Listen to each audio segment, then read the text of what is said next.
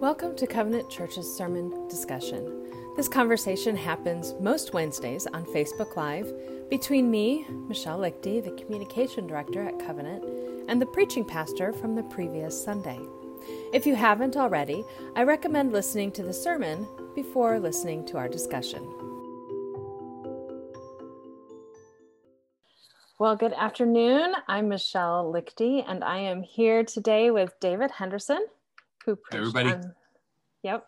Um, David, you preached on Sunday on Philippians, the first sermon in the series Citizens from Another, another Realm. realm. Of, or realm. from?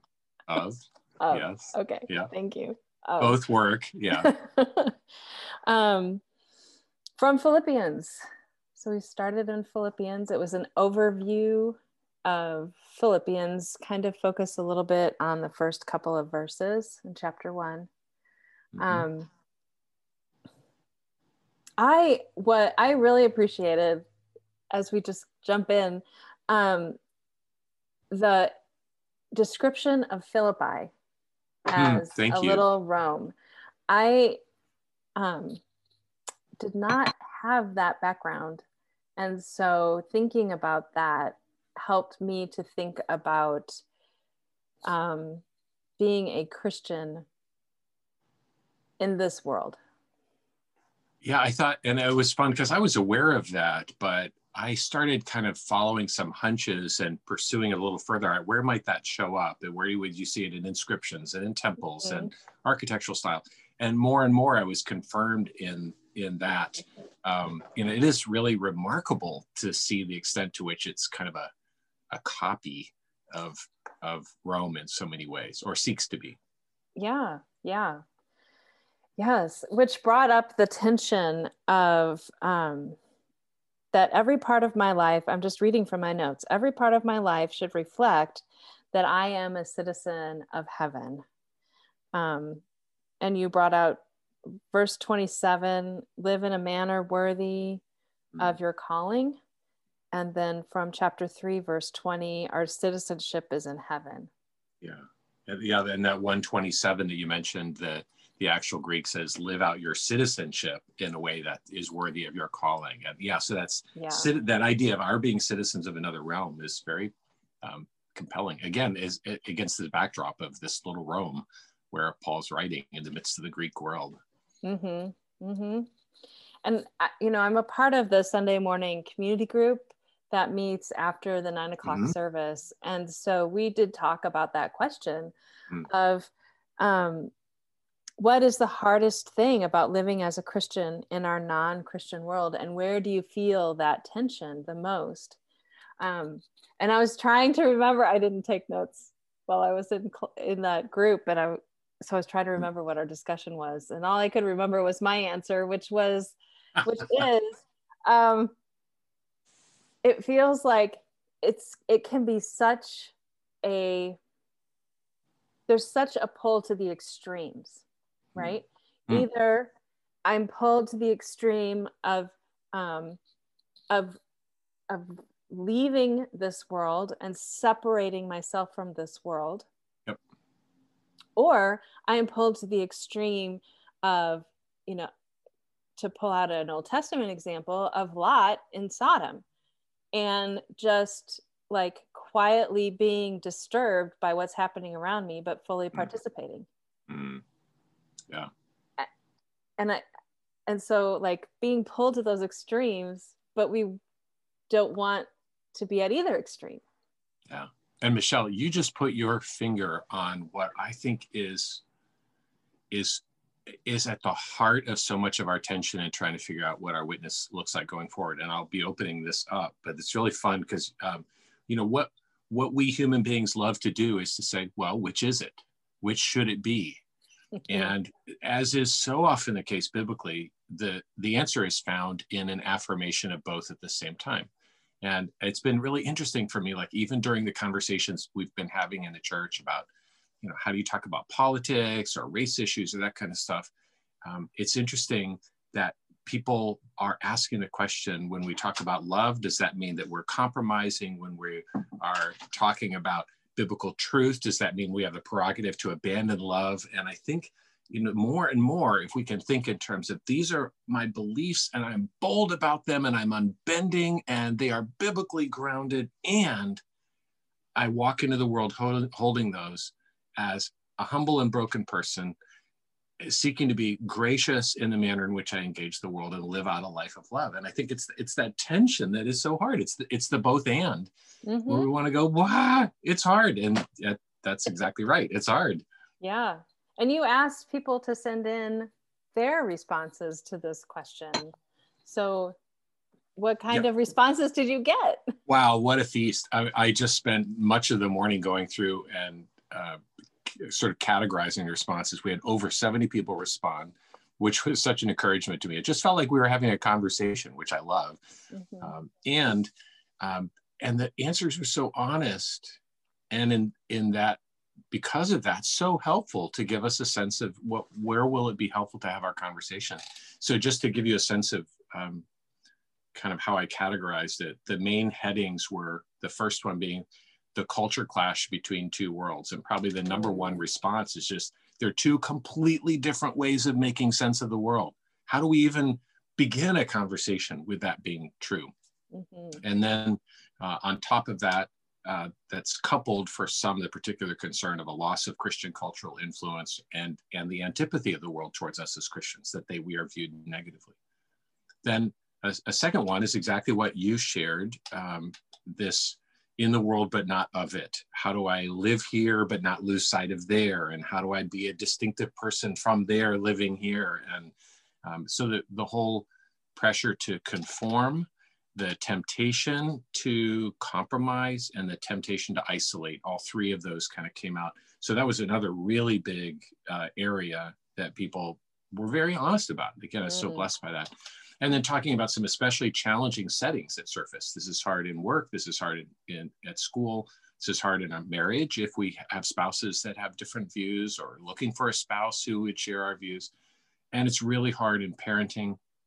And then I appreciated one person acknowledged that the internet and social media is just kind of a disaster for these conversations. But um, but but so that true. Yeah it's really true so then then the next category and I, I know i'm just blurring past all of this so feel free to go back to any of it you want to but is is brokenness without and within and there are a lot of people who make comments mm. about the mm. depth of the world's brokenness and just how you know it isn't just a difference of perspective but there's a brokenness that we all carry into this world but then we all carry that brokenness into the church and the depth of the church's brokenness and some of the way that ways that we are our own worst um, message mm, yeah. in the culture and then and then that culminated in a number of people really framing in the central question which is so given the communication challenges given this clash of worldviews and not even having anything in the way of common ground in terms of a starting point what would it look like to find an approach that is both faithful and effective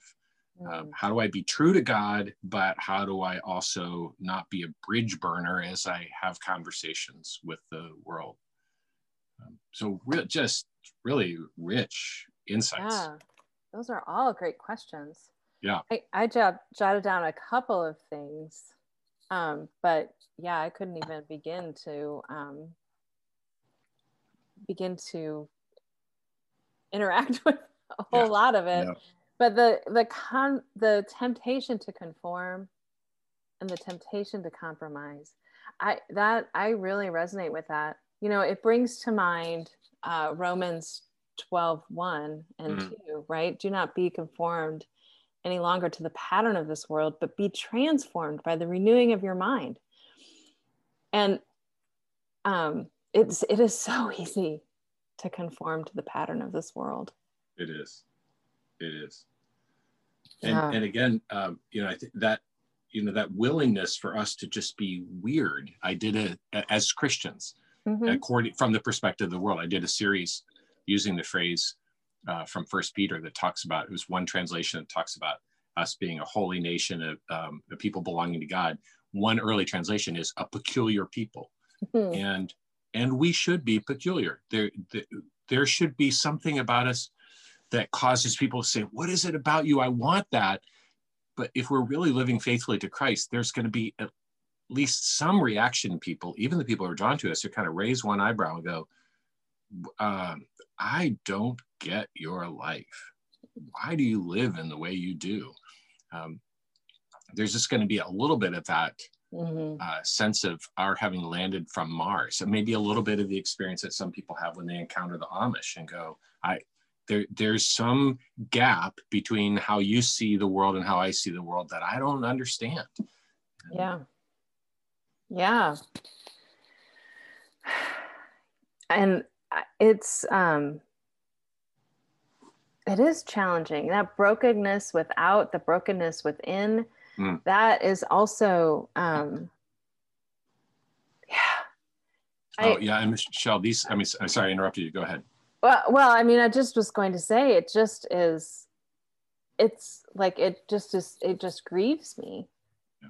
to think about how broken the world is and how broken we are and and yet how crazy it is that god chooses yes to love us and to be yeah. with us in that brokenness yeah and and that's exactly right you know if we think of this as this is about strategy and methodology then we will become full of ourselves and will alienate the world. But if we understand that this is about miracle and mystery, the miracle of God having crashed into my own life with grace for no good reason apart from his kindness, mm.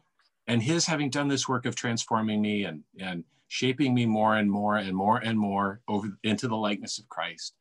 And then the mystery of God bridging these two worlds. It's not me coming up with this particularly um, compelling argument that's going to turn someone's eye to suddenly see this invisible world mm-hmm. it's god opening people's eyes we just get we just you know the word evangelism just means telling the good news we just to keep we get to keep saying what's true and god gets to be the one who goes around and goes bing and just as he did with us and brings our hearts alive to the truth of who he is mm-hmm. yeah yeah well, and and back to under well, I guess one way to kind of wrap our minds around this truth of that God is with us in our brokenness, of um, being transformed in the renewing of our mind. One way to do that is by memorizing the Bible, right?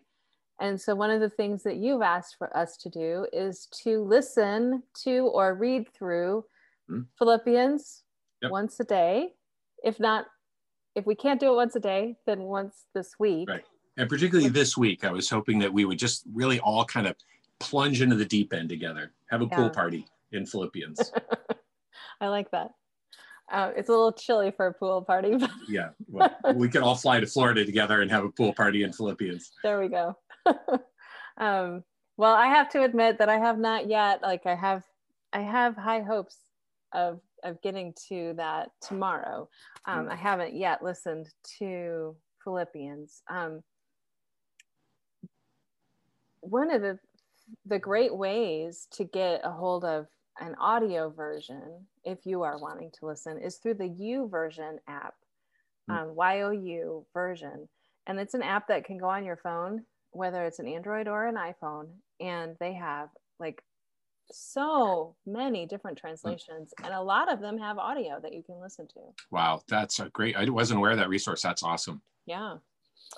Um so yeah and michelle i, I would also say and I, I, think i kind of flew past this but reading out loud mm-hmm. a translation is so much more engaging for you you keep you, you pay better attention when you're reading it out loud but you hear it differently you hear it as a conversation that it's really meant to be also, you know, we've got a lot of people who've got foreign language backgrounds. Uh, reading it in another translation is great because it also is something where you just hear uh, different emphases, different themes come through, and uh, even mm-hmm. if you bumble your way through it, that can be a really effective way of hearing it differently. Mm-hmm. Right, right. I mean, and and you know, so many times I hear people say, you need to speak the truth to yourself out loud because then you'll listen to it. Mm, right. And good. so that is that is true with God's truth as well. Yeah, and Michelle, you just you just used kind of a phrase that this guy named Evagrius, the guy the guy who invented the seven deadly sins, he started out with mm. eight of them, and they got whittled down later. But um, Evagrius was the one who said something like, uh, "When you sin, um, one half of yourself should speak the truth to the other half of yourself." Hmm. And if we have memorized Scripture, then we are prepared to do that in the moment, not temptation coming to compromise in the world and then we think oh, there's something about that somewhere in the bible but boom you know in comes the word that invites us to joy or you know don't be anxious about anything but in everything you know and so on you know and ah thank you lord by your spirit mm-hmm. it become when we memorize scripture it's a tool we put in the spirit of god's hands to speak mm-hmm. to us mm-hmm. um, in apt and timely ways exactly yeah you just quoted uh, philippians 4 6 and six, starting with right. verse six. Uh, one of the other ones that I've memorized from Philippians is, I think it's chapter two. Oh my gosh. Um, I don't do so well with the references. um, do everything without complaining or grumbling so that you may shine like stars in the mm. in the universe i think it Love says that. yeah and um yeah i'm because I'm always tempted to to grumble and complain. This isn't going my way. This doesn't yeah. right. This, you know. And, and I think what's really yeah right yeah we all yeah we all have that same temptation. I think part of what's fascinating about that, and it gets to kind of where this sermon series goes, and some of these comments went, finding an approach to living out a distinctive Christian life in this other world that's both faithful and effective I think part of Paul's intent there is to talk about our evangelism. And we don't think about grumbling and complaining as being as having anything to do with evangelism. Mm-hmm. And we often grumble and complain about the world around us. Um, and how fascinating to think of how how do I receive a broken and fallen world as gift? How do I view it mm. through eyes mm. of love instead of grumbling and complaining? We've lost our footing in our culture and and so on. But uh, um, yeah, I think those those are things that can undermine or um, our witness. And mm yeah. yeah yeah and and how much more do we stand out when we choose to receive the broken world as a gift oh man yes. rather than grumbling and complaining. Yes. Which again is not to say here's that tension we talked about at the beginning of this which isn't to say i throw overboard my moral critique that's biblically grounded of what's wrong in the world. There's a ton that's horribly wrong in the world. Mm-hmm. But that isn't the thing that defines the basis, the footing on which I approach the world, and uh, which is a, and and that's where we get the two things melded together that we need to hold separately, and mm. we'll be exploring that more as we go further along in this series. Mm. Yes. And one of the analogies you used was the earth. What is the most mm. important mm. thing about the earth? You know, and then you know, it got me thinking, like, what is the most important thing about the earth? And then it was like, oh, wait, no, it's not the earth, it's the sun. That is our relationship with the sun is the most important thing about the earth. And that was, yeah, that was just very thought provoking. Mm. The, the place that analogy came from, I've been working for uh, a few years on a book called Inverted Flight. At least that's how I'm naming it right now. That's all about the glory of God and his call for us to live a life of humility. And more and more, I was noticing this dynamic that when when we are humbled god it's there's this joining of reputations that when we are mm. humble god is glorified he's exalted as we diminish ourselves and i was beginning to think about this but there's this kind of coupling dynamic of, of reputation joined together. And it, it just started me thinking down this path of, whoa, that really is the defining, we, we should always be thinking about ourselves first in terms of what our relationship is with God. You know, it's interesting, there are a lot of conversations. It's very popular now to talk about identity mm. as Christians and and i've just become convinced we cannot the, the the smallest we can boil down any notion of identity is three words me in some way related to or defined by God. Mm-hmm. It, it's not something that resides in me. It's not that I'm gifted or that I'm whatever. It's I'm gifted by God. I was created by God. I belong to God. I was purchased by God. I'm loved by God. You know, it's that, and and the same becomes true when you talk about calling. The same becomes true when you talk about peace and joy and all. Every part of those truest things of all about us mm-hmm. have to, in some way, have a preposition and God in the in the most boiled down version of that. And that's what's so striking in Paul. He never talks about himself independently of God. Hmm. Paul, a slave of Christ. Hmm. Paul, uh, made new in Christ. Paul, the chief of sinners, which is about his relationship with God. You know, it's um, he always defines himself um, with God in view, and then he hmm. always calls those he writes to do the same. Hmm. I can never see the person opposite me. I mean, I, a lot of people. I have a dear friend, Danny Sharp, um, who who has walked through the last few years with the experiment of trying to see every person as an image bearer of God. Hmm. Person he sits next to, um, in line to to get his blood pressure taken, or the the person who uh, rings him up at the grocery store, whatever. Um, and it's so fun to hear the transformation of that way of thinking and yeah so all those are kind of connected yeah, yeah. influences that shape that that fundamental idea that i can never just think of myself in isolation it's always me in relationship to god right right yeah hmm